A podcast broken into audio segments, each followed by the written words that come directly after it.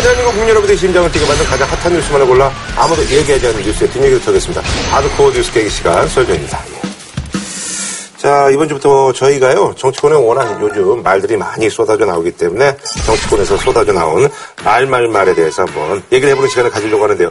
두 분께서 이제 직접 이제 뽑아주셨어요. 좀 소개를 해주시죠. 예. 대통령님, 나 여기 있어요. 음.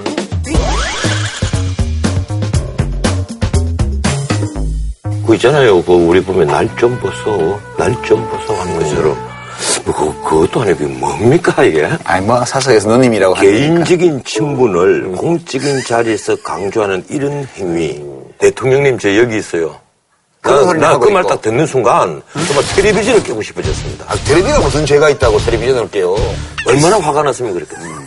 이건 아니에요. 음. 이건 정말 아닙니다. 어떻게 해서 그런 얘기가 나오죠? 국회에서 대통령께서 삼십 분 동안 연설을 했어요. 연설하고 퇴장을 하는데 여당 의원들이 하나같이 대통령 주변에 몰려든 겁니다. 네. 안보에 관한 연설을 하신 거 아니에요? 네네네. 그런 연설을 하는 자리에서 대통령과 어떻든 사진을 한번 찍혀 보이고 어떻게 눈에다 마주쳐 보려고 하는데 그 분위기가 그 분위기입니까? 특히 대통령을 사석에서 누나라고 부른다고 이미 알려져 있는 네. 윤상현 의원이 대통령님 나 여기 있어요? 이러니까 대통령님 아 거기 계시네요 이러면서 또 손을 잡았단 말이에요. 네. 그게 진짜 엄중한 국가적 위기라고 생각했다면 그렇게 안 했겠죠. 오다죠. 했으면 안 되죠. 프랭클린 루스벨트 대통령이 네네. 진주만을 그 폭격을 당하고 나서 의회에서 선전포고를 할 때 이 연설을 합니다. 네네. 연설을 할 때 아주 개강된 표정. 그걸 풀지를 않아요. 음. 그 표정 자체가 미국민을 단기를 시킵니다. 네네. 난 이 우리 여당 국회의원들 이번에 좀 매맞아야 돼요. 음. 모 언론에서 그렇게 표현을 했어요. 이건 참 규정관계처럼 보인다. 아, 아무래도 이제 뭐 선거철과 관련해서 뭐 그런 것도 좀 있나요? 새누리당 소위 친박 의원들의 행태를 보면 네. 아, 이 연설은 국내 정치용 같다. 선거용. 음. 그런 의문을 증폭시켜주는 행위죠. 그런 게. 그러니까 우리 전거성 선생님 혼자 지금 우국청정에 불타는 거지 실제 북한 관련 정보라든가 이 국정 운영을 하고 있는 집권당의 국회의원들은 일일이 하고 있어요. 지금 우리 국민들 육십 퍼센트가 여론조사를 보니까 국충중에 불타고 있습니다. 저는 그 맨 꼬랩이고 이제 걱정을 하는 거죠. 국민들은 음. 누가 이런 상황을 좋아하겠어요. 평화롭게 사는 걸 원하죠. 유 작가님 어떤 말이 예, 기억에 남으셨어요? 아, 저는 대통령 국회연설 네. 그 마지막 단락에 네네. 저와 정부는 북한 정권을 반드시 변화시켜서 한반도에 진정한 평화가 깃들도록 만들고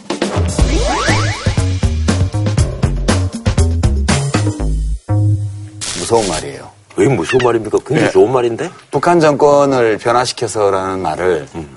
북한 정권이 이 정책을 바꾸고 태도를 바꾸고 이렇게 하겠다는 뜻으로 해석할 수도 있고 음.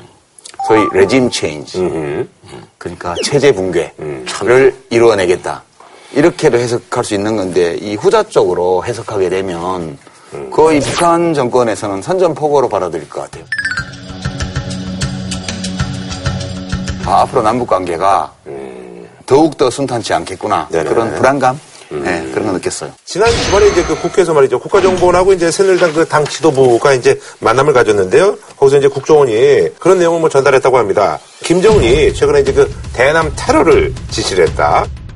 청와대와 여당, 정보당국은 북한의 대남 테러 가능성을 강조하면서 법안 처리를 압박하고 있고 김정은이 남한에 대해 대테러 사이버 테러에 대해 역량을 결집하라고 지시한 것에서 보듯이 북한의 테러로부터 국민의 안전을 지키는 데 각별히 유의해야 하겠습니다. 정의화 국회의장이 이 테러방지법을 직권 상정한 이후 더불어민주당의 사전 요청에 따라 필리버스터, 즉 무제한 토론을 현재 진행 중입니다. 이번에 준비한 주제, 이천십육 년판 더 테러 라이브, 김정은 대남 테러 지시 파문입니다. 어, 국정원에서 이제 그 안보회의를 했다고 하는데 어떤 내용들이 들어가 있죠?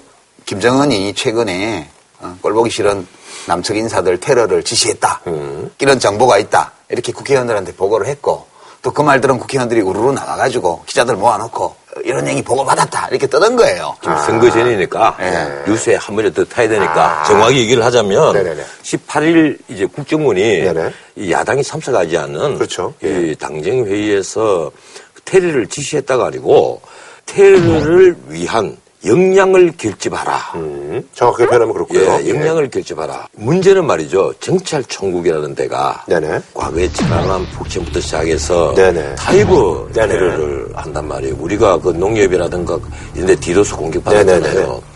이 사람들이 사이버 테러를 별로 두렵지 않게들 얘기를 하던데 사이버 테러가 이 만약에 제대로 타격이 된다면 우리 경제에 엄청난 위해를 입을 정도고 국가가 대혼란에 빠질 수도 있답니다. 어, 그래서 이제 사이버 테러의 가능성이 높다라고. 근데 이제 이건 사실 솔직히 믿거나 네. 말거나 얘기예요. 음. 왜냐하면 우리가 북한 관련 정보를 들을 때는 되게 조심해야 될 게 우리 국민들은 아무 정보가 없어요. 왜냐하면 그렇죠. 국가보안법 때문에 북한에 대한 정보는 정부 특히 국정원이 독점하고 있기 때문에 여기에서 우리 국민들에게 유포하는 북한 관련 정보가 진실인지 아닌지 사실인지 아닌지를 국민들은 판단하는 게 불가능해요. 그러니까 지금 이거는 믿거나 말거나인데 과거 사례 보면 거짓말을 엄청 많이 했어요. 간첩 김수임 사건도 가짜, 뭐 이중 간첩 이수근 사건도 가짜, 진도 간첩단 사건, 제일 유학생 간첩단 사건, 유럽 유학생 간첩단 사건 지금 수십 건이 다 무죄 판결 나오고 있어요. 잠깐만요. 이 김수임 사건은 예. 내가 젖 먹을 때 얘기고 그다음에 옛날 거고. 예, 이수근 사건은 예. 내가 중학생 때 얘기. 아, 최근에 이게 우성시 간첩 조작 사건 예? 또 어저께 예, 판결난 그, 무슨 뭐 탈북자 간첩 사건. 아직까지 실제는 네. 확인된 게 참 많잖아요. 심지어 네. 북한이 언론사 사이버 예, 사이버로 사이버는 뭐 예. 북한이 했다고 그러니까 우리가 그런 줄 아는 거지. 그런 걸 진짜 믿읍시다. 아 저는 못 믿겠어요. 지금 과거와는 다르잖아요. 뭐가 달라요? 예. 최소 한수원 공격 여기에 북한이 개입됐다. 연변에 나와 있는 삼천 명 정도 이게. 해커 부대가 우리나라의 각종 정치 기사라든가 이런 데 달린 악성 댓글에는 한 절반 가까이는 상당히 그쪽에서 개입한 흔적이 있습니다. 나머지 절반은 예. 국정원에서 단 거고. 그렇죠? 에이, 참 너무 그러지 맙시다. 이미 수사 결과가 다 나와 있고 아, 근데 재판을 해서 그 결과가 다 나와 있잖아요. 문제는 검증이 예. 불가능해요. 되게 편하잖아요. 다 북한 서행이라 그러면 다 용서가 되잖아요. 다음 예, 녹화할 때는 내가 색안경을 한 개 들고 와서 색안경을 취하돼야 되겠어. 정말 그렇게 색안경을 들고 하면. 아니 그래서 저도 이제 그 자료를 보니까 이제 사이버 테러의 가능성이 높다. 아 그래야지만 아무래도 효과가 큰 게 그 중에 하나가 이제 이런 또 남남 간의 갈등을 또 유발할 수가 있다. 뭐 이런. 우리는 또. 남남 간의 갈등이 아니고 예. 좌우 갈등입니다. 남자와 남자끼리 아니, 갈등이 아니고. 아니. 좀 궁금한 게 있는데 그러면 그럼 야당 의원들도 좀 불러서 좀 얘기를 하죠. 그러지. 여당이 정보위를 열려고 하는데 네. 안 열렸잖아요. 안 열려서. 예, 아. 사실은 국정원 입장에 있어서는 음. 정보위가 열려서 여야 다 불러놓고 브리핑을 하면 편하죠. 아니 뭐 국정원은 선거 때 되면 댓글도 달고 이렇게 하는 조직인데 야당하고 대화가 되겠어요 요즘? 그 댓글 얘기하면. 네. 내가 또 한 시간 동안 얘기할 수 있으니까. 그러지 마세요. 어, 그거 그만합시다. 그러지 마세요. 그렇게 좀. 치고 네. 이상하게. 그러지 마세요. 그 아, 남남 갈등을 계속 부추기려고. 민주주의 사회는 그게 정상이에요. 음. 그나저나 저 명단 발표에서 뭐 김관진 국가안보실장, 민병세 외교부 장관 또 그리고 홍영표 통일부 장관 그리고 또 한민국 국방부 장관 뭐 여러분들이 이제 테러 대상 명단에 이제 이분들이 올라와 있는데 이런 것들 다 이렇게 크게 개인적으로 신경을 안 쓰니까. 그리고 아마 이분들 말고 있을 거예요. 아니 그 예. 미국에서는 우리 전 변호사님 제일 미워할 것 같아. 나 네. 나를 여기 암살 대상자에 넣지 마세요. 불안하니까.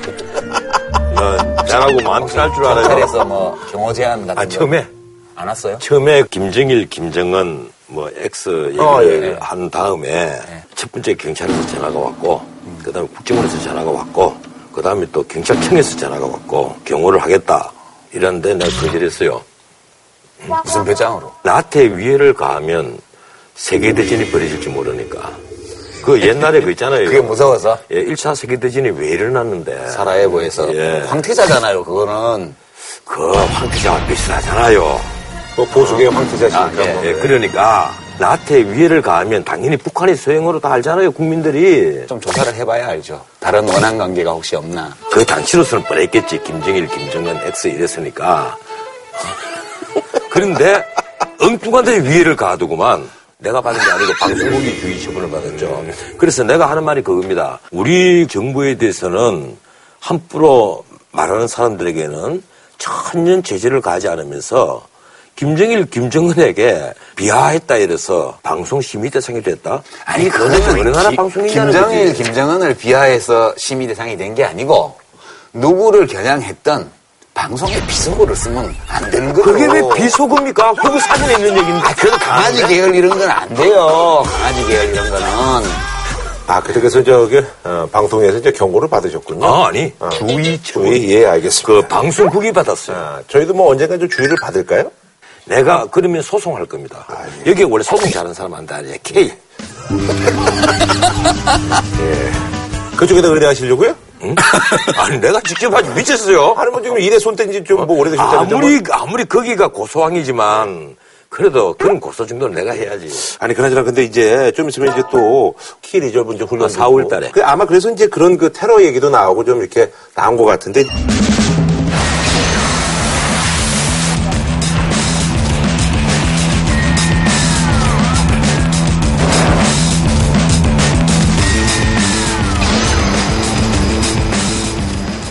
올해는 아주 굉장히 예, 또 올해는 세게 한다던데요. 그 미국이 북한과는 비교가 안 되는 안보 역량을 네. 문자로 역량을 갖다가 이게 투입을 하는 음. 거죠. 뭐 항공모함, 예. 뭐, 뭐 사실은 그런데 폭격기 뭐 이런 거 다 오겠지. 예, 우리가 좀 잘 모르고 있는 게 있어요. 이런 사건이 있을 때마다 미국이 뭐 핵잠함을 그 뭐 한치게 왔다는데 사실은 핵잠함은 핵으로 휴지하는 잠수함인데 크기가 굉장히 커요. 네. 그냥 뭐 작은 피엠이 같은 게 아니라 핵미사일 에스엘비엠이 거의 한 스무 발 가까이 네네. 예, 적게 들어가 있으면 열 발 이상이 들어가 있는 그런 핵잠함이 일본과 한국 요 동북아 주변이 워낙 밀집되어 있으니까 이게 여덟 대가 이미 항상 상근을 하고 있습니다. 음. 상시 근무를 하고 있고 그리고 핵으로 추진하는 항공모함만 하더라도 일본 요코스카 항에 상시로 있는 게 있잖아요. 로널드 레이건호. 네.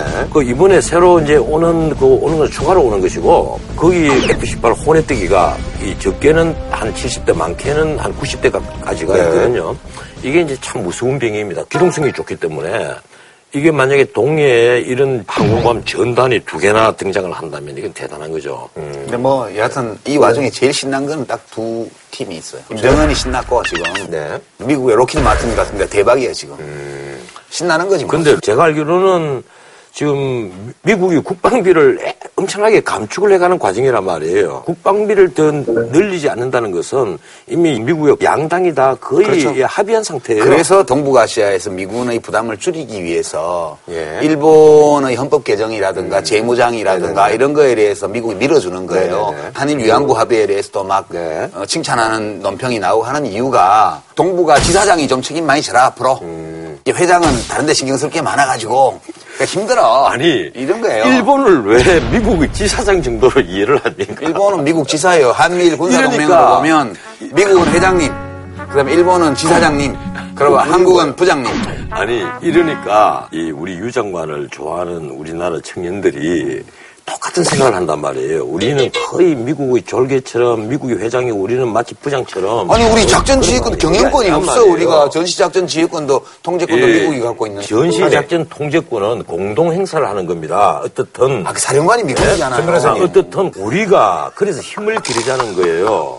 우리는 지금 안보는 미국에 솔직히 말하면 의존할 수밖에 없잖아요. 그대가 있었던 노무현 정부에서 국방개혁 이공육공을 만들었잖아요. 병력을 오십만까지 줄이면서 서기 이천이십년까지 육백이십일조를 들여서 우리 군을 현대화하겠다. 근데 그게 안 된단 말이에요. 그런 돈이 어디 있어요? 육백이십일조라는 돈이. 우리는 반대를 냈고 우리는 그건 정말 현실을 몰라도 너무 모르시는 말씀이다. 아니, 자주국방을 해야죠. 그 자주국방을 도대체 그걸 해야 되는데. 왜 남은 나라한테 우리 안보를. 아, 해야 되는데 그 돈이 지금 있어야죠. 우선. 일단은 돈이에요. 첫 번째는 돈이란 말이에요. 돈을 만들어야죠. 지금 우리가 현재의 보편적 복지하는 것도 일 년에 매년 국가 부채가 오십조씩 늘어나고 있지 않습니까? 국채가 순증이 한 아, 그거는 세금을 잘 안 걷어서 그런 거죠. 그렇게 말하면 끝도 없죠. 뭐 그러면 돈 다 걷어버리지. 뭐 김구라가 일 년에 한 일억 벌면 막 구천만 원 세금 받아버리고 아. 하면 되지. 그러면 어? 그거는 뭐 먹고 살아요? 마찬가지란 말이야. 아, 그 말이 그걸 유저버리기 따지란 말이야. 아니, 그러니까 그 비율을 저걸 좀 마무리 우리 좀 저어주시면서 어. 그냥 예. 다른 건전한 아, 비율로 다른세요. 아까도 미국 지사장, 회장, 지사장, 네. 그 본부장 이거 아. 시스템을 그럼 내가 얘기할게. 좀 더 건전한 어? 다른 비율로 바꿔. 아, 우리는 어? 정말 학교와 도서관과 집만 오락가락하는 모범생. 그 옆에 다 똑같은 모범생들이야. 일본은 옆집 모범생, 미국은 바다 조금 다자나 건너 있는데 어? 진짜 모범생인데 힘도 세고 어? 아, 일본이 모범생이라고요? 아, 예, 근데 우리 자유진영이 그렇단 말이야. 그냥 아무리 자유진영이라도 그렇지 그냥 막 공부만 하는데 어떻게 불안해. 일본 자위대를 모범생이라고 할 수가 있어요. 그리고 반대편에는 어 반대편에는 오상 주먹쓰는 깡패야. 예, 진짜 그 그대 말대로 이게 그냥 가스통 하나 들고 라이터 탁 들고 담배 딱 하나 붙여 아, 붙여 하는 거 똑같은 거야. 일본도 그 못지않은 깡패예요. 아, 깡패지. 우리 쪽에서 보면 네. 그대 이상으로 나는 일본을 미워합니다. 나는 엄청나게 미워해요. 아베 신조 때문에. 그 아베 신조는 미워. 아베 신조 굉장히 미워합니다. 하여튼 여하튼 일본을 모범생이라고 한 거는 취소하셔야 돼. 아니 그러잖아. 여기서 이제 조금 분위기를 좀 뭐 우리 저 전우적 변호사님이 좀 많이 좀 여기서 돋보이지 않을까 하는 그런 생각이 드는데 북한이 이번에 이제 그 광명성 발표하고 나서요. 요걸 이제 작곡하는 시가 이제 한 세 편 정도 공개가 됐는데 그래서 이제 북한의 이제 세 명의 시인 김남아, 우리 유금석 그리고 최남순 시인이 내용들을 보니까 뭐 예.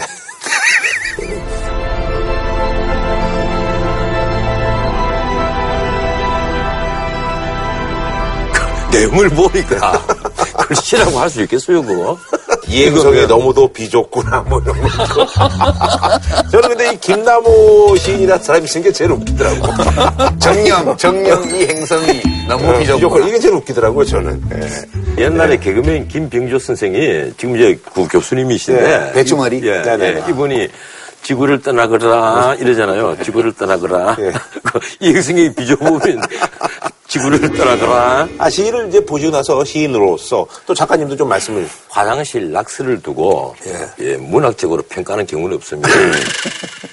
화장실 락스도 이런 게 없어요. 아니 근데 그쪽에서는 이제 나름 또 이제 컨펌을 받아가지고 내가. 아, 우리나라도 옛날에 이승만 대통령 시절이나 이럴 때는 이런 시 많이 지었어. 대통령 생일 되면 백일장 대회 열어서 대통령 찬양하는 시 짓고 우리도 그랬던 때가 있어요. 그러니까 이건 다 같은 디엔에이, 같은 문학 디엔에이, 음. 이제 화장실 디엔에이를 갖고 있는 거죠. 전시님, 거죠. 전시님, 어? 음. 전시님이 그래도 시인이니까 아까도 얘기했습니다만 뭐. 김정은 또 김정일 예, 좀 예의에 맞게 얘기를 하세요. 네. 그래도 시인이니까 하는 건 그러니까. 아무 얘기고 어, 그래도 전 선생님은 그 훌륭한 신춘문예를 두 분이나 하신 훌륭한 아, 시인이시니까 예. 이렇게 얘기를 해야지 예, 예. 우리 겁없이 하니까 그거 잘못했어. 예, 죄송합니다. 변호사님이면서 또 신춘문예 또 당선하신 또 시인님이시니까 우리 음. 다음 주에 김정은에 대한 시를 한 편 좀 써오시면 어떨까. 그거 좀 화제가 될 것 같은데, 어? 온갖 의미와, 뭐, 풍자 이런 걸 좀 담아서. 그건 뭐, 다음 주까지 써요. 아, 지금 돼요? 예. 시 제목. 예. 김정은. 네. 그는, 왕돌라이. 아, 그게 시예요? 뭐 좀, 아니, 이북 씨를 몇 편 보시더니, 수준이 갑자기 그걸 내려가셨어. 하얀 공주라가지고. 야, 그럼 뭐 좀, 좀, 끝, 끝난 거예요? 뭘 집에 가서 써와. 근데 이제 이 남북 관계. 이제 방송을 보시는 좀 시청자분들께 좀 그냥 툭 까놓고, 음. 어, 요건 뭐 이렇게 좀 되다가 이렇게 될 확률이 높다. 뭐 이렇게 될 상황이니 뭐 이렇게 좀, 좀 이렇게 편안하게 좀 정리를 좀 해주시면 안 될까요? 그거는 그대의 희망사항이고. 전쟁은 오늘 밤에도 터질 수 있다. 아, 그렇죠. 아, 그건, 어. 아, 물론 그렇죠. 물론 그런데 그래도 경색된 관계가 언제 좀 풀릴 것 같으세요? 음. 이 경색된 관계가. 원래 남북 관계는 얼었다 녹았다 얼었다 녹았다 하니까. 근데 이번에 좀 심한 것 같으니까요. 이번에 좀 많이 심한데, 네, 네. 음, 뭐 그러면 또 녹는데 시간이 더 걸리겠죠. 네. 뭐 녹는데 한 이삼 년 걸리지 않을까? 이삼 년이요? 네. 다음 정부가 등장을 해야만 풀린다. 네, 저는 그렇게 봐요. 예? 좀 새로운 정책, 새로운 프로세스. 어떤 정부가 되든 풀리긴 네, 풀릴 어떤 것이다. 정부가 되든. 아, 예. 네. 나는 중국이 달렸다고 봅니다. 음. 중국이 어떤 태도를 보이느냐, 이 시진핑이 어떤 판단을 하느냐, 중국이 어느 정도 북한을 설득이 된다고 봅니다. 그러면 결국은 그 북한도 나는 태도 변화는 있으리라고 봐요. 북한이 저렇게 그 뭐 방금 내일 전쟁시듯이 저렇게 할 수는 없단 말이에요. 네. 개성공단은 그 다시 문을 열기에는 우리 그 대한민국 국민의 컨센서스가 이루어져야만 된다. 난 그렇게 생각을 합니다.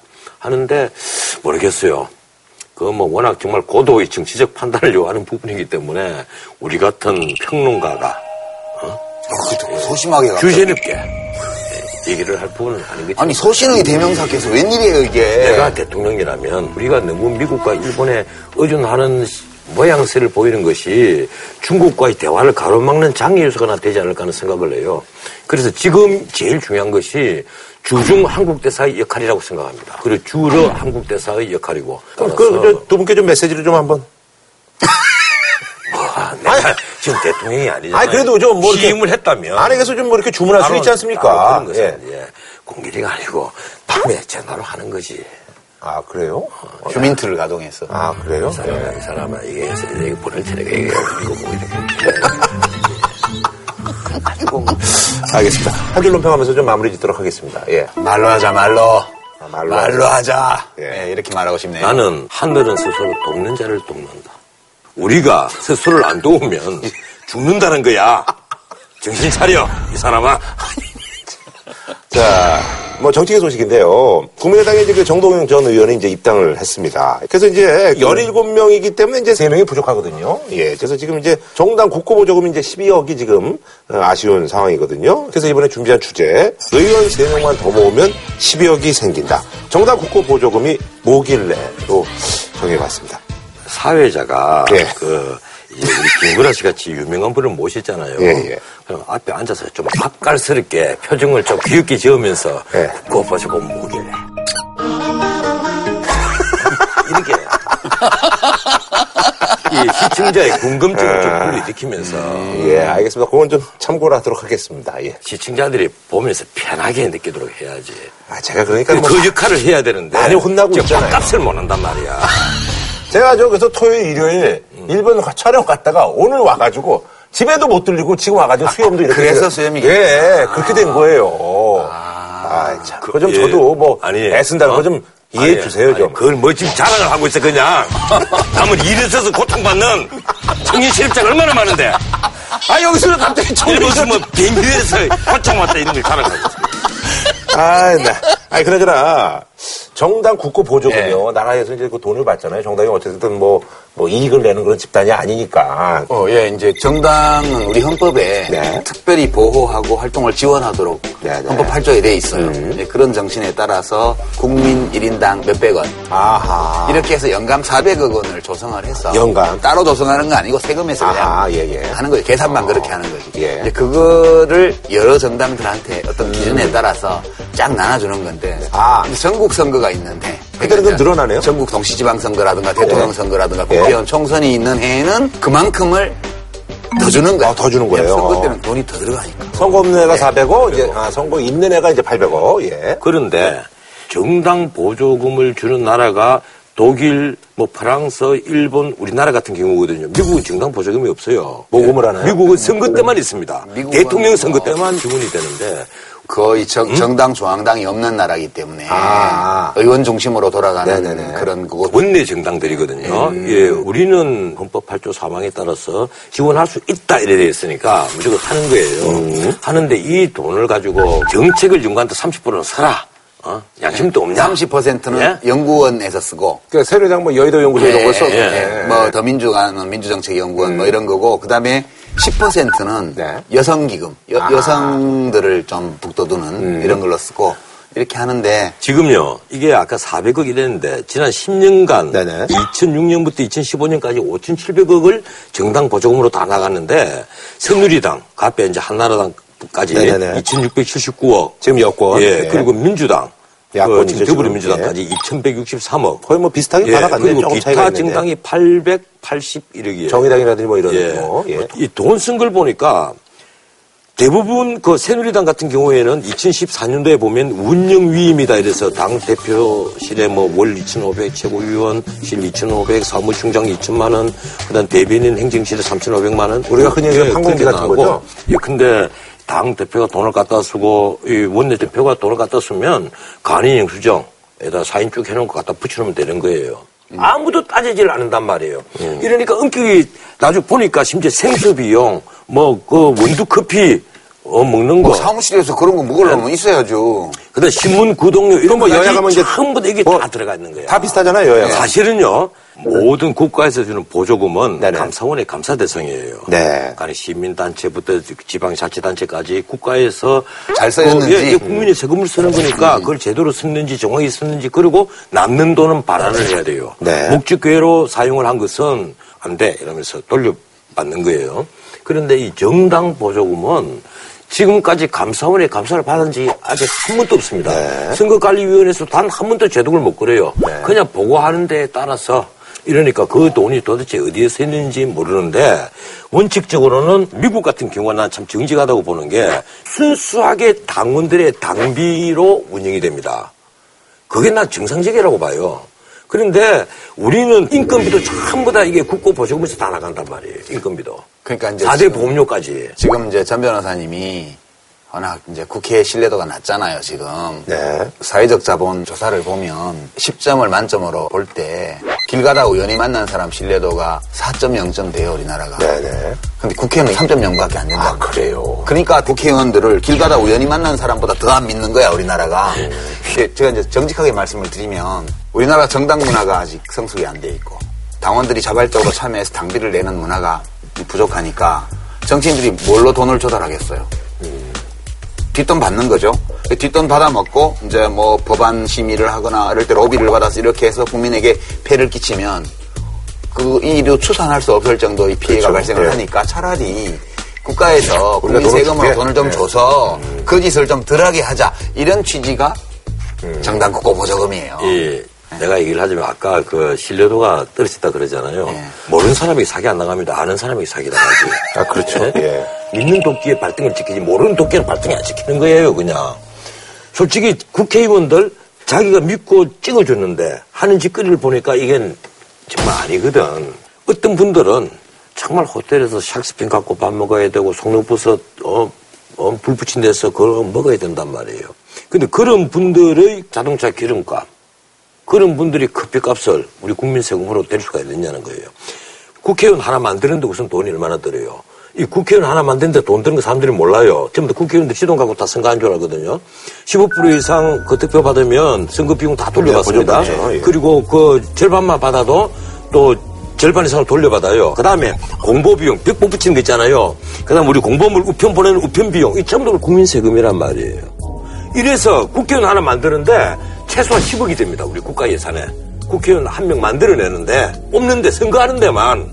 응? 근데 이제 이게 피, 필요악 같은 건데 네. 사실은 어찌 보면 콜레라하고 패스트 중에 어느 게 좋아? 그러면 어느 것도 선택하기 싫잖아요. 그렇죠. 근데 그런 선택 비슷해요. 이게. 잠깐 국회의원이 콜레라입니까? 패스트입니까? 아니 국회의원이 아니고 응. 정당의 국고보조금을 주는 거. 이게. 어, 필요악이란 말씀이시죠? 필요악이에요. 네. 근데 왜 그러냐 하면 이런 제도가 이제 유럽은 되게 잘 발달이 돼 있고 훨씬 더 우리보다 정교하게 발달이 돼 있고 미국은 우리하고 시스템이 달라서 이제 이런 거 없지만 미국은 그 대신에 합법화된 금권 정치예요. 네. 우리 지난주에 얘기했지만 슈퍼팩 같은 거 막 몇천만 달러씩 모이고 한 기업이 몇백만 불씩 주고 이렇게 해서 금권 정치를 합법화 시켜놓은 게 미국 선거고 돈이 어마어마하게 들어요. 영화 같은 데 보면 이제 가끔 그런 게 나오잖아요. 네. 그런데 네. 그렇게 내버려두면 돈 있는 사람들 위주로 정치가 가버리게 돼 있어요. 그렇게 될 때 생기는 사회적인 폐해. 그리고 정당의 국고보조금을 어느 정도 줘서 그 유혹이나 혹은 그 압력으로부터 좀 벗어나게 해줘서 할 때 들어가는 비용. 이것들 중에 어느 게 나을까에 가늠하기가 참 어려워요. 그래도 현행 제도가 덜 흉해서 지금 이런 제도를 하고 있는 거다. 저는 그 정도로 이해를 해요. 그런데 또 한 면 그런 면은 있긴 있어요. 만약에 이 돈 모아서 정치하라고 하면 돈 없는 사람 정치하지 말라는 얘기예요. 그렇죠. 예. 자기가 부자인 사람만 정치하라는. 예. 부자인 사람만 정치하는 얘기니까 이건 이건 안 된단 말이에요. 그러니까 이제 제 예를 들면 제가 저희들의 경기도지사 이제 후보로 나가서 낙선을 했어요. 그때 선거 비용이 한 삼십육, 칠억 원 들었던 것 같아요. 제 기억에. 그때 제가 모금을 얼마를 했냐면 후원금을 십삼억 원인가 후원금을 그거는 누구 돈 가지고 오는 거예요. 그걸로 안 되니까. 펀드를 해서 돈을 네. 구워서 연리 이 점 삼 퍼센트인가 해서 나중에 국고에서 이제 환급해주는 돈을 받아서 갚았죠.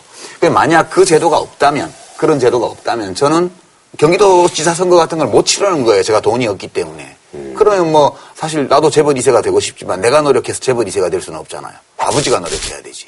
그러니까 운 좋게 그런 아버지 만난 사람이라야 큰 선거가 출마하는 거지. 그러니까 이런 폐해를 교정하기 위해서 정당에 대한 경상국고보조금이라든가 후보자들에 대한 선거비용 환급이라든가 이런 걸 해주는 건데 이 돈이 좀 아깝게 느껴지죠. 왜냐하면 일을 잘 못하는 것 같으니까. 아니 그러면 여기 정당보조금에 관련돼서는 좀 고쳐야 될 부분은 뭐라고 생각하시는 거예요? 나는 최소한 이게 정책을 개발하고 하는데 드는 비용을 국가가 지원해 주는 것. 나 이게 찬성을 합니다. 네. 하지만 실질은 관리를 해야 된다. 그리고 나머지 정당의 경상비 있잖아요. 이건 좀 당비 걷어서 해야 됩니다. 그게 원칙이에요. 그렇죠. 자기들이 정권을 획득하기 위한 하나의 길사치를 만들었는데 자기들이 당비를 내야죠. 네. 저는 이제 전 변호사님 말씀 취지에 동의해요. 네네. 그러니까 정책개발비 이런 것들은 사실 당비로 다 하라 그러면 너무 벅차니까 국가를 올바로 운영하기 위해서 필요한 네. 노하우를 개발하는데 좀 더 목적을 한정해서 주고 네. 경상비는 당비를 모아서 하도록 하되 네. 그 보조금을 당비 수입에 연동해서 하는 독일식 방법이나 정당들도 조금 더 이제 좀 쉽게 설명해 주시면 어떤 건가요? 그러니까 이제 어떤 당이 당원들이 내는 당비 수입이 십억 원이다. 네네. 그러면 십억 원만큼만 매칭 펀드로 해서 국가에서 정책 개발비나 이런 목적으로만 쓸 수 있게 용도를 정해준 국고 보조금을 같이 넣어준다든가 이러면 정당들이 국고 보조금을 많이 받으려면 당원들이 자발적으로 돈을 내고 참여하는 당원을 많이 모아야 될 거 아니에요. 네네. 그러다 보면 그 당원들에게 의사결정권을 주게 되고 음. 그렇게 되면 뭐 요즘 정당들이 하는 것처럼 무슨 뭐 공천 학살이다 뭐다 무슨 정실 공천이다 무슨 전략 공천 이런 거 필요 없잖아요. 오케이. 네. 바로 그거거든요. 이런 저도 식으로, 예. 독일, 프랑스, 일본 이걸 갖고 여러 가지 자료를 찾아보고 했는데 독일 제도가 네. 이 매칭 펀드식으로 운용을 하는 게 꽤 괜찮더라고. 음. 그러면 자연히 당의 지도부가 말씀하신 대로 당원에게 희석되는 거야. 그렇죠. 어? 묶이는 거예요. 돈 내는 당원들이 어? 권력 행사를 예. 하게 되니까. 이, 이거 내는 사람 최고 아니에요. 네네. 이거 우리 사회에서 이거 말을 하는 거니까. 예. 근데다가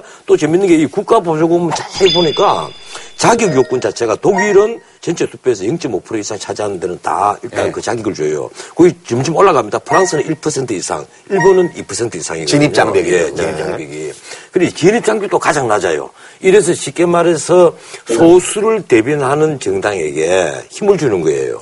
그러나 이, 이 제도야말로 독일이 가장 바람직하게 운영을 하고 있더라. 근데 우리나라에서는 어려워요. 왜냐하면 기존 두 정당이 국회의석의 구십 퍼센트 이상을 독점하고 네. 있는데 지금 정당의 국고보조금 배분 방식을 보면 근데 사백억 원이 경상보조금으로 왔다. 네. 그럼 일단 반 뚝 잘라서 둘이 나눠먹어. 음. 이른바 교섭단체를 구성하고 있는 스무 개 이상의 의석을 가지고 있는 두 당이 의석수나 투표율에 상관없이 일단 오십 퍼센트 반을 잘라갖고 그걸 나눠 먹어. 아, 오십 퍼센트 다 네, 먹으라고. 옛날에 이제 그 자민련 이상 되면 그 오십 퍼센트 그렇죠. 놀아가지고 그, 그, 그 안에서 놀아 먹고. 아. 근데 반이 남잖아요. 네네. 그 남은 반 중에 또 반을 뚝 잘라가지고 의원 수대로 또 나눠. 아하. 그럼 남은 나머지도 또 득표율대로 또 나눠. 아하. 그러니까 이게 득표율이 꽤 높아도 아하. 의석이 부족한 정당은 품돈밖에 안 되는 거예요. 음. 이런 법이 어딨냐? 이게 완전히 갑질 갑질이에요. 그냥 거대 정당들의 갑질. 그 이런 말씀드리면 그런데 이제. 국민의당이 이런 양당제 이렇게 얘기했다고 예. 이제 그렇게 캐치프레이즈를 얘기하는 거. 아니, 그게 아니고 예. 거기 들어가서 같이 나눠먹는 거예요. 근데 마의 삼석을 예. 못 챙겼잖아요. 예. 이 마의 삼석, 자기들은 뭐 돈에 인연 안 한다. 정당 보조금이 문제가 아니다. 이런 얘기를 하지만 지난 이월 십오일 날은 한 십이억 차이가 나요. 어? 일단 교섭단체가 되느냐 안 되느냐에 따라서 그렇죠. 한 십이억 정도를 적게 받았어요. 그 오십 퍼센트 안에 이제 들어가야 되니까. 예. 이번에 예. 삼월 이십오일입니까? 예. 그건 아니란 말이에요. 그 금액이 커요, 차이가. 그건 한 삼십만 몇억 차이가 나요. 선거보조금이 나와서 예, 그런 거죠? 예, 선거보조금. 예. 이러니까 이 차이가 너무 크니까. 그러니까 국민의당은 이런 국고보조금 배분 제도를 깨는 게 아니고 그 값들 사이에 포함되려면 스무 개가 있어야 되니까 아. 그걸 모으려고 막 했는데 세 개가 부족한 거지. 예, 그래서 국민의당이 솔직히 말하면요. 처음에 두 방향이 있었거든요. 사실은 국민의당을 지지한다는 세력들이 그 청년 그룹들이 더 많았잖아요 처음에는. 네, 처음에는 그렇죠. 그런데 예, 지금 한번 보세요.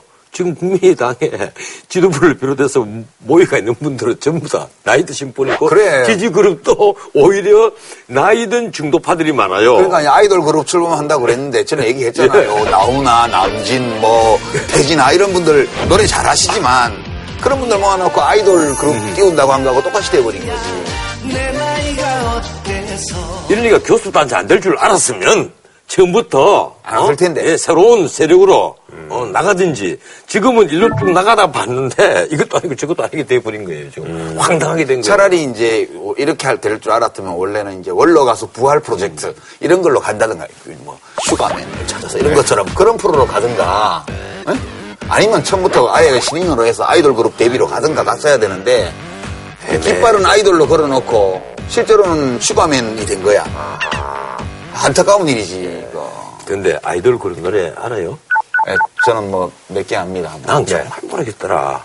어? 나는 너 죽이고 보니까. 싶어, 자꾸 죽이고 싶어, 또 죽이고 싶어 막 이런 거잖아. 죽이고 싶어 보고 있어요. 지금 랩 하신 거예요? 어, 예, 근데 힙합 하신 거예요? 내보고 그런 가사 만들라면 하루에 한 백 개도 만들겠어.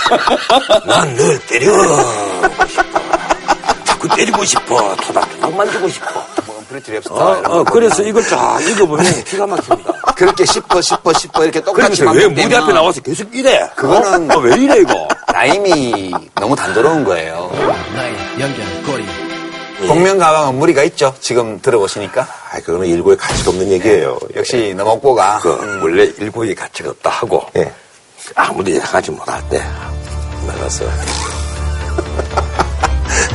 아니, 그러려나. 그러면 이게 이제 그 양당 간에 어떤 이런 그 암묵적인 합의를 깨기가 쉽지가 않겠네요. 어느 당이 그럼 이걸 깨겠다 이렇게 해서 성공해갖고 교섭단체가 되잖아요. 딱 들어가 보면 다 그러실 거거든. 아... 그러니까 거기 들어가기 전까지는 이 제도는 나빠요 이러다가 딱 들어가면 등 따시고 배부르잖아. 국회의원들이 이게 얼마나 약한지 압니까? 지들 그 세비 올리는 거, 음. 자기들 복지 문제, 음. 그리고 이름 문제, 보조금 문제. 절대 여야 간에 논쟁이 안 붙습니다. 백 퍼센트 일 점 이오 국회의원 해보니까 그때도 그랬죠. 아, 재선이라고 해주세요. 아, 재선. 공식적으로 헌정회에서는 아, 아, 제가 십육 대, 십칠 대 아, 재선이에요. 원래 이게 선수가 올라갈수록 좋은 게 아닙니다. 아, 그래요? 어, 이번에도 보니까 뭐 삼 선 이상은 더불어민주당의 오십 퍼센트 잘라버리고 재선 이하는 삼십 퍼센트만 자르겠다. 하여튼 뭐 저는 안 하는 사람이니까 그건 근데, 상관이 없는데. 굳이 내 이거 하나만 물어볼게요. 이거 편집할지 안 할지 모르겠지만 관리위원회가 왜 심사까지 합니까? 아, 그 공천... 관리위원회요? 네. 관리만 하면 되죠. 관리를 하려면 심사도 해야 되니까요. 아니죠. 그럼 심사를 할 심사위원들은 누가 심사합니까? 그 사람 누가 뽑았어요? 아, 그거. 근데 그 사람들, 관리위원회 임명된 분들이 우리 국민들이 보기에 수긍할 분들이 다 들어가야죠. 아, 제가 스타님한 거 아니에요. 왜 저보고 그러세요? 그럼 양당이 그렇다는 말씀이세요? 아니, 우리는 몰라요. 그분들 누군지를. 그래서 알아야 되잖아. 아, 그 공관위원들을 열한 명인가 그렇게 정한 거는 우리 전원책 변호사님이 쓰시는 표현으로 하면 대통령의 고도의 정치적 결단으로 그렇게 만들어진 거예요. 그거에 대해서 통치행위를 부정하시는 거예요, 지금? 최소한 우리가 내는 돈 가지고 국회가 운영이 된단 말이에요. 우리의 대표를 뽑는 거예요. 그 사람들이 우리의 미래를 결정을 한단 말이에요. 그런데 그 뽑는 사람을 심사를 하고 결정하는 사람들이 우리가 전혀 모르는 사람이야. 그럼 그 사람은 누가 심사를 해? 내가 그걸 지금 묻는 거예요. 그러니까 그게 우리 정당 제도가 제대로 아직 그 성장을 못한 거예요. 원래 미국에 요새 이제 대통령 선거 프라이머리하고 코커스 하듯이 원래는 정당이라면 그 정당에 참가하는 당원들이 있고 그 당원들이 후보를 뽑아야 맞는 거예요. 근데 나는 그거 안 하고 지금 나는 지금요. 솔직히 말해서 새누리당이 국회의원 하겠다고 쭉 가서 면접 심사 안 받습니까? 더불어민주당이 국회의원 하겠다고 다 심사 받아야 되잖아요. 내가 심사 받는 그 예비 후보들 나는 이해를 못 합니다. 내가 만약 예비 후보 같으면 최소한 나는 심사위원들 중에 삼분의 이 이상은 나를 심사할 자격이 있는 사람일 경우에 나 심사 받겠습니다. 그럼 이렇게 말을 하면 탈락. 그건 뭐예요? 탈락이에요, 탈락. 왜 엉뚱한 사람이 나한테 대해서 오엑스를 쳐서 심사를 하느냐고. 그 사람이 국민도 아닌데. 그 심사위원들이 국민들이 선출을 한 선출 권력 같은 것도 모르겠어요. 제가 뭐 이제 저기 아니란 말이야. 지난번부터 얘기 들어보니까 이제 그분들에 대해서 굉장히 좀 이렇게 전민아 선생님이 이제 좀 아니 이게 민주주의를 외국식이니까 하는 얘기예요. 내가 그때 민주주의에 관한 책을 쓰고 있거든. 민주주의를 이렇게 왜곡을 하면서 우리가 승진 민주주의로 간다고? 아니 우리도 동의해요. 왜 화를 내세요? 이건 아니란 말이야. 그지? 어? 공천관리위원회에서 뭐 자른다 혹은 보석 같은 사람을 발견했다. 그 사람을 위해서 우리가 어떻게 액션을 취하겠다. 이런 비민주적인 발언이 언론에 보도가 돼도 어느 누구도 탄핵을 못해. 어? 이거 오늘날 대한민국 현실이야 이게. 이거 그래서 내가 올 단두대 소리가 그래서 나온단 말이야 이게. 민주주의를 하려면 제도를 하든지 왜 가짜 민주주의자들이 민주주의자 인척하느냐고. 어? 그분들 중에서 누가 제일 마음에 안 드신 거예요? 어? 그분들 중에서 다 마음에 안 들지. 아 그래요? 그래도 이제 누가 누군지 모르고 한 사람만 아시잖아. 이한국 아니 위원장. 나 이한국 위원장만 굳이 얘기한 게 아니고 삼십 퍼센트 오십 퍼센트 컷 한다는 것도 마찬가지죠. 공창선 위원장. 양당이 다 마찬가지란 말이에요. 민주주의를 오해를 하고 있는 거예요 그분들이. 그러니까 심사위원 자체가 이제 권위가 없고 뭐 이렇다는 말씀 아시죠? 단순히 그게 아니에요. 네. 그 사람들이 심사를 네. 할 수 있는 권한을 누군가가 부여를 해야 되잖아요. 정통성이 없다. 그럼 거예요. 그 선출 정당성, 네. 이 선출 권력이든지 아니면 최소한 당원들이 모여서 공관위원을 뽑든가 공개적으로 토론을 해서 합의를 한 예컨대 진보주의자 그러면 진보주의자에서 권 있는 분들, 예 그리고 보수주의자 보수주의자에서 아 이번에 새누리당은 청와대에서 주도적으로 했다고 했잖아요. 이런 분들이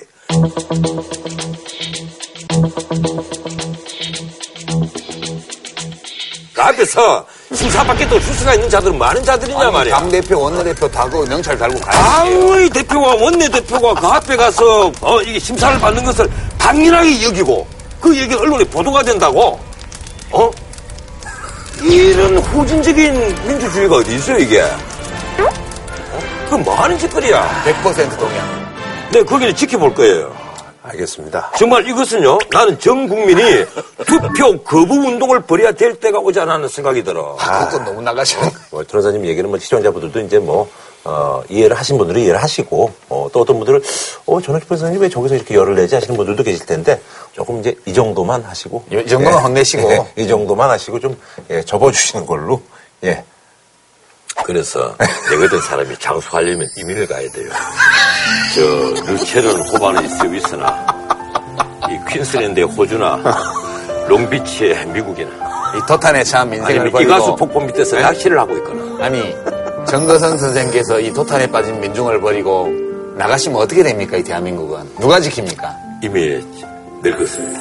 늙었습니다. 아이, 뭐, 도통 동잡을 수가 없으니까, 뭐. 무슨, 뭐, 동잡을 수 없어. 아니, 그게 그냥 제 개인이 이해가 안 돼서 그러는 거예요. 내 말이 초질관인데, 뭘 동잡을 수 없어. 초질관 동잡을 수가 없어. 나, 나 이래서 가? 어딜 가요? 아, 우리 저기 이경규 선배님을 뵙는 것 같아. 갑자기. 아, 이경규 씨가 이래요? 아니, 뭐, 욱하네. 아, 이경규 씨는 이렇게, 그, 어, 훌륭하다고? 아, 갑자기. 그러면, 이러고. 그럼 제작진에게. 우리 김구라를 내보내고 인규를 모시죠. 버럭공을 모셔놓으면 이 자리에 버럭이래잖아요. 내가 또 잘 간지르잖아요. 무슨 얘기를 하시는지 모르겠지만. 아. 근데 당대표, 원내대표가 명찰 달고 그 앞에 가서 심사받는 거는 전 좀 웃긴다고 봐요. 아니 그 사람들은 당원들이 선출한 당대표고 의원들이 선출한 원내대표인데 그 당원들의 선출권보다 더 높은 주권은 없잖아요. 대한민국의 주권은 국민에게 있고 정당의 주권은 당원에게 있고 원내의 주권은 의원단에 있는데 최고 주권자들이 뽑은 사람들을 지금 누가 임명했는지도 모를 공관위원들이 앉아가지고 심사를 하고 있고 그거 안 나타나면 심사 유보하겠다 이렇게 지금 위원장이 말을 하잖아요. 당대표라도 안 나오면 자르겠다는 뜻이거든요. 이거는 저는 무슨 민주주의의 기본 원리를 완전히 파괴한 거라고 봐요. 알겠습니다. 그럼 뭐 한 줄로 평 뭐 혹시죠 그럼. 국가보조금은 지금 거대 정당들이 거의 독식하는 구조라서 네. 혼자서 다 먹으면 무슨 재민겨? 음, 네. 정당 보조금이 남의 거예요. 네네. 네. 남의 또 국민이 혈세란 말이에요. 네네. 네, 네. 남의 것을 탐하지 말아요. 음. 다음 얘기로 들어가세요. 지난번에 이제 그 박근혜 대통령께서 이제 요즘 이제 안보 상황이 워낙 이제 위급하다 보니까 그래서 이제 국회 연설하셨는데 두 분은 어떻게 간단하게 좀 이렇게 얘기를 해주시죠. 어떻게 보셨는지요? 저는 개성공단 중단에 대해서 좀 더 소상히 설명을 아, 소상히. 해주셔야 되고 음. 가령 과거 이미 일반적으로 할 수 있는 제재는 다 한 거예요. 그럼요. 다 했기 네. 때문에 네. 어떤 실효성 있는 제재를 찾아야 되는데 그것이 뭔가 하면 북한에게 현금으로 그 가는 그것도 경화, 대량 경화. 벌크 캐시라는 표현을 쓰던데 이 벌크 캐시를 본격적으로 완전히 차단하는 거예요. 그래서 그중에 하나로 지목됐던 것이 개성공단이었단 말이에요. 이러니까 한미일 공조체제를 만드는 때 우리가 그걸 하지 않을 수가 없었다는 문제예요. 그 점을 좀 대통령께서 나는 국회에서 소상히 설명을 하셔야 아. 될 부분이 아니느냐 그런 얘기예요. 제가 연설문을 음. 이제 본 거는 세 가지 기준을 가지고 봤어요. 첫 번째. 사실과 현실에 입각한 주장인가? 그 말은 정직하냐? 아니죠. 음, 그러면? 정직하게 자기 내심을 말했더라도 사실을 잘못 알고 있는 걸 수도 음. 있으니까요. 두 번째는 앞뒤가 맞냐? 그러니까 자체 모순이 없느냐? 세 번째는 효과가 있을 것이냐? 네.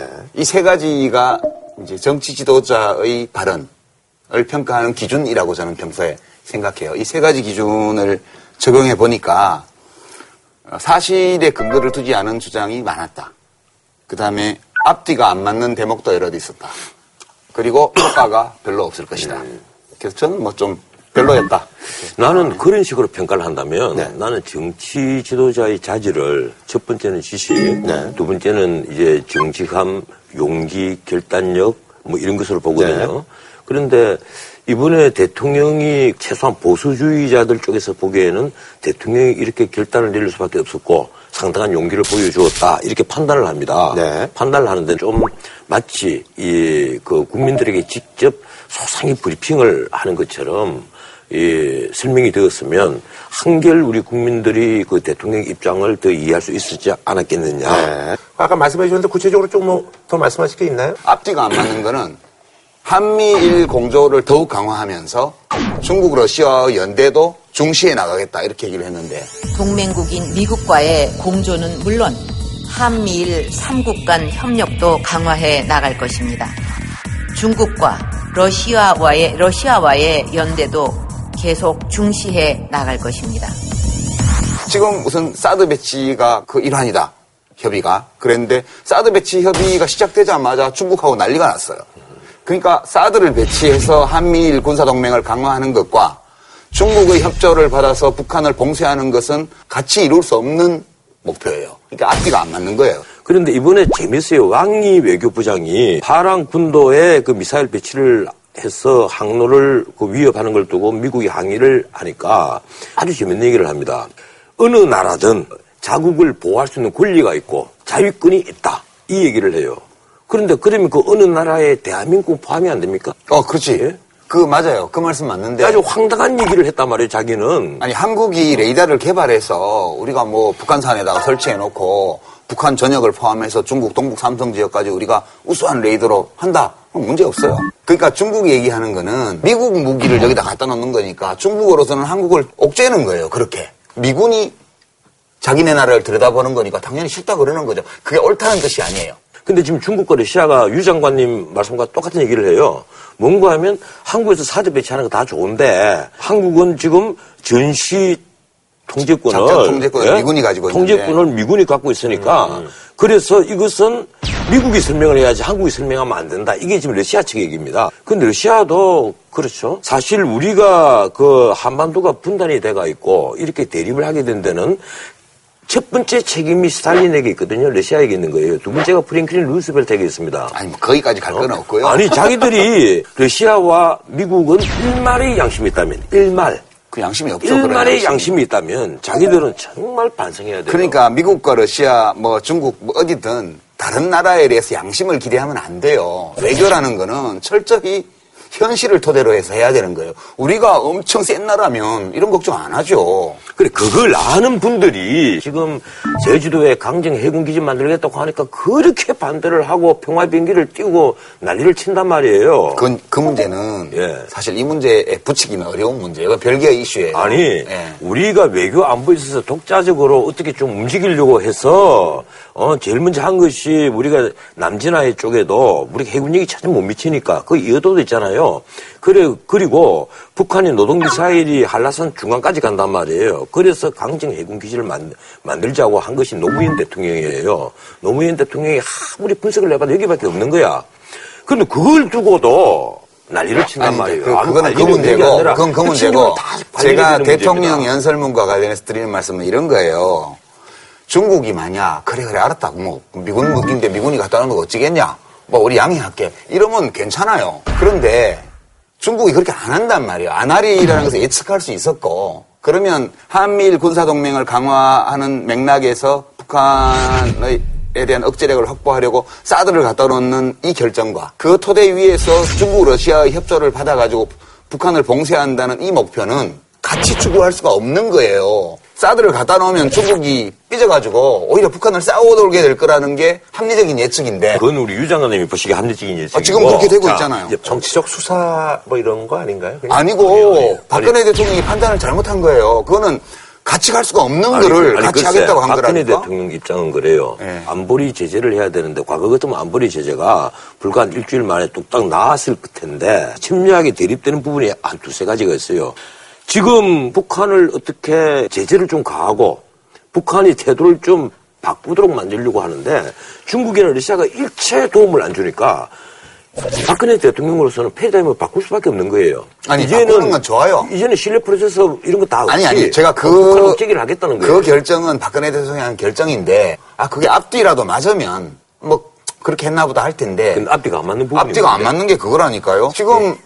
중국이 왜 말을 안 들어주겠어요? 중국한테 대한민국은 어떤 존재냐 하면, 그냥 미국의 군사 동맹국이에요. 그 우리하고 전쟁을 쳤던 나라잖아요.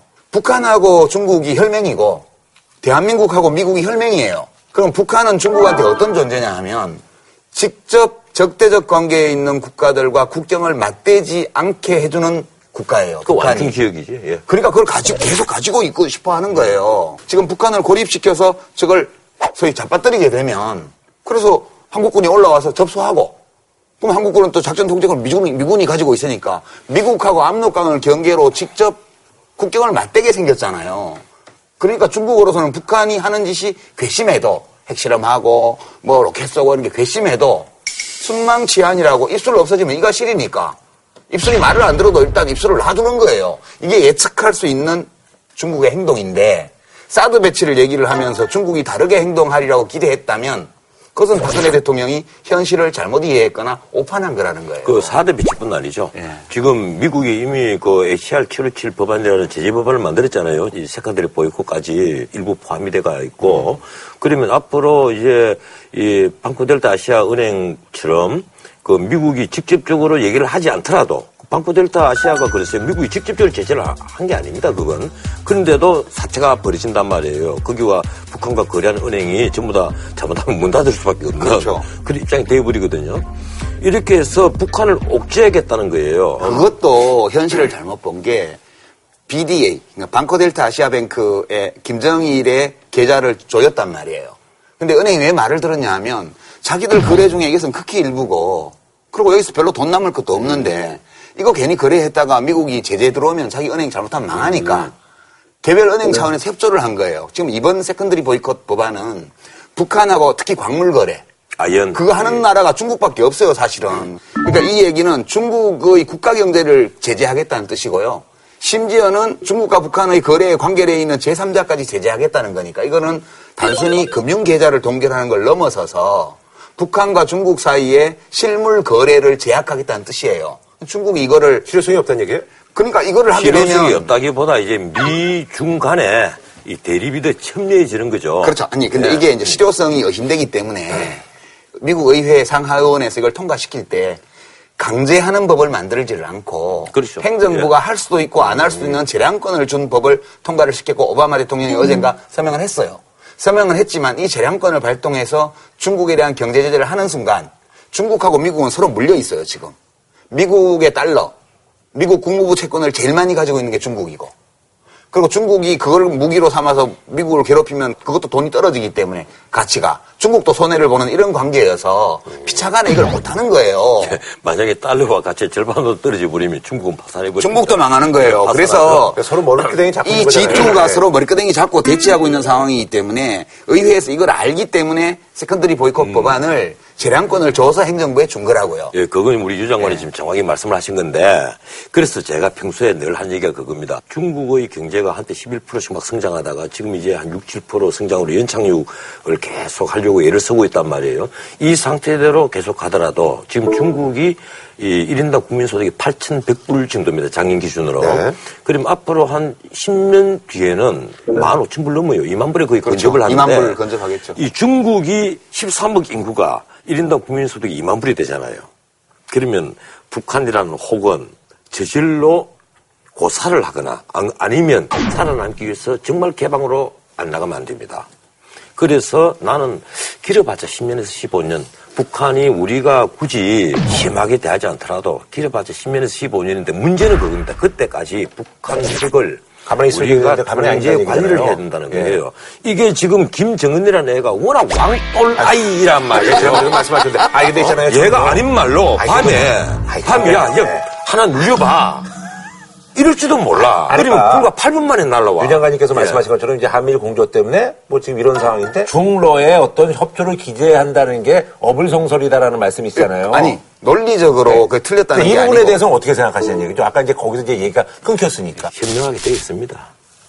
왜 현명하게 되어 네. 있는가 하면요. 우리가 동북아에서 그 소위 군사적으로 대칭 관계를 네. 유지를 하는 데 있어서 북한이 그 비대칭 무기인 핵을 갖고 있다는 것 네. 자체가 이미 기울기가 기울고 있는 거예요. 네네. 그럼 여기서 뭔가를 액션을 취할 수밖에 없다는 것은 러시아도 중국도 알고 있습니다. 네. 대통령의 국회연설은 이제 이쯤에서 이제 얘기를 이제 마무리 짓는 걸로 하고, 그 국회연설에 앞서서 양당 대표하고 이제 그, 그 티타임 가셨는데 그때 이제 그 오랜만에 김종인 지금 더민주 대표하고 이제 만난 게 또 이제 화제가 돼서 또 두 분이 또 뭐 삼 분간 독대.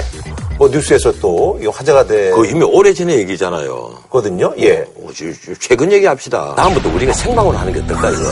생방으로 네. 하면 네. 맨날 방송심의위원회에서 경고장 맨날 날라올 거야 우리 음. 전 변호사님 때문에. 요거 그대 때문에 날라오지 나 때문에는 안 나올랍니다. 나는 대한민국 표준 국민이에요. 변호사님 저희가 이제 우리가 항상 이제 두 시간 정도에 이제 마무리를 줘야 되니까 삼 분 독대. 예, 요거. 티타임. 네네. 하고 이제 오후 나가는데 김종인 대표가 아 그 대통령 조금 더 얘기 좀 좀 좀 더 어, 이래 잡는 신용을 하니까 대통령이 좀 나가기가 그래서 아하. 잠깐 머물렀던 거예요. 딴 사람은 나가고 아하. 그런데 그 개성공단 전격 그 가동 중단에 대해서 좀 상세한 설명을 좀 아 좀 해주셔야 되는데 하니까 그 대통령은 말없이 아 예, 고개만 끄덕끄덕하고 한 이 분 동안 서로 멋쩍게 바라보고 있다가 끝났다. 이게 그... 지금 아마 이 김종인 대표가 네. 이 시민극장을 봤으면 음. 진짜 두드렸을 거야. 내가 그렇게 안 했는데. 아, 그럼 뭐 바로 잡아주세요. 원칙극장에서. 아니, 글쎄 그렇게까지 매달렸겠느냐. 아.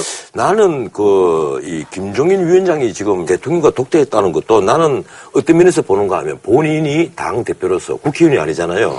뭔가 하나의 권위 위신 뭐 이런 예, 것들요. 뭐 권위랄까 음. 이런 것을 한 건. 예, 예, 야, 아, 한 건. 뭐라도 한 건. 야권 전체 예. 좀 보여주고 싶다. 음. 그래서 이제. 나온 얘기가 개성공단에 대해서 좀 소상히 얘기해달라. 음. 그리고 대통령이 그렇게 하죠. 이러고 시간 한 삼 분 때우고 대통령이 음. 일어나서 나간 것으로. 음. 그래서 연설이 한 삼 분 늦게 시작됐잖아요.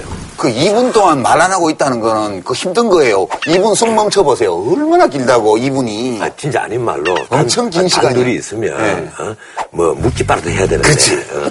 그래서 안 그러면 때리기도 하고. 뭐. 근데 그러면 저기 김종인 위원장으로서는 어쨌든 남는 장사를 좀 하신 거라고 볼 수 있나요? 뭐, 안 한 거보다. 근데 그게 나왔죠. 비공개였죠? 아, 예, 비공개죠. 그러면 네. 문 닫아놓고 요새 야당 대표하는 게 재미있어요. 그런 말씀 했을지 모르지. 아니, 근데 완전 독대는 아니고 또 뭐 수행이 또 있었다고 그러더라고. 대통령을 혼자 놔뒀겠어요? 모르죠. 경호규칙상 안 되지, 그건. 어, 뭐, 안 되나? 음. 야당 대표하고 단둘이 안 돼요. 그것도 예, 그 경호규칙상 안 돼요. 다 저 저 음. 위해를 가할 수 있는 인물로 간주하기 때문에 야당은. 아, 그래요. 설마 김정일 위원장이 칠십칠인데 아, 그래도 얼마나 정정하신데. 그리고 대통령 만나기 전에는 몸수색 다 하잖아요. 국회에서는 그렇게까지 안 해요. 그냥 검색대 설치해서 어. 흉기를 소유하고 있는지 이런 것만 공항정도 거기 가서 어. 어떻게 다 해요. 근데 그거를. 앞으로 내가 대통령이 되면 네. 어? 김구라 씨도 들어올 때다 수식 다 시킬 거야. 도고까지. 제가 뭐 될 일이 있겠어요. 그럴 일 없으니까 너무 걱정 마세요. 음. 예. 대통령이 안 된다는 거야. 그 만날 일이 없다는 거야. 둘 중에 어느 거예요? 둘 다죠. 둘 다죠. 예, 알겠습니다. 뭐 이쯤에서 뭐 좀 정리하는 걸로 하고요. 저희는 다음 주에 찾아뵙도록 하겠습니다. 앞으로 이런 명언을 하면 좀 메모를 하세요. 여기 다 입력해서.